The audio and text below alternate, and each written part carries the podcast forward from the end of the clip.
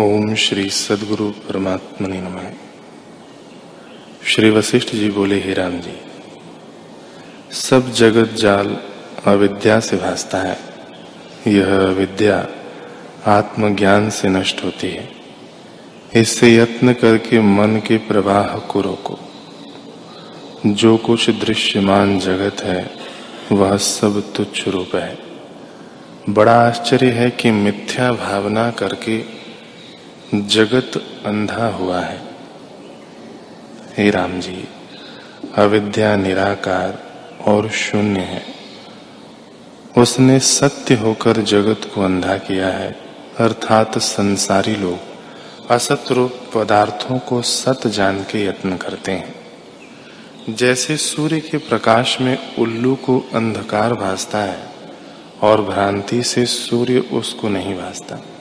वैसे ही चिदानंद आत्मा सदा अनुभव से प्रकाशता है और अविद्या से नहीं भासता।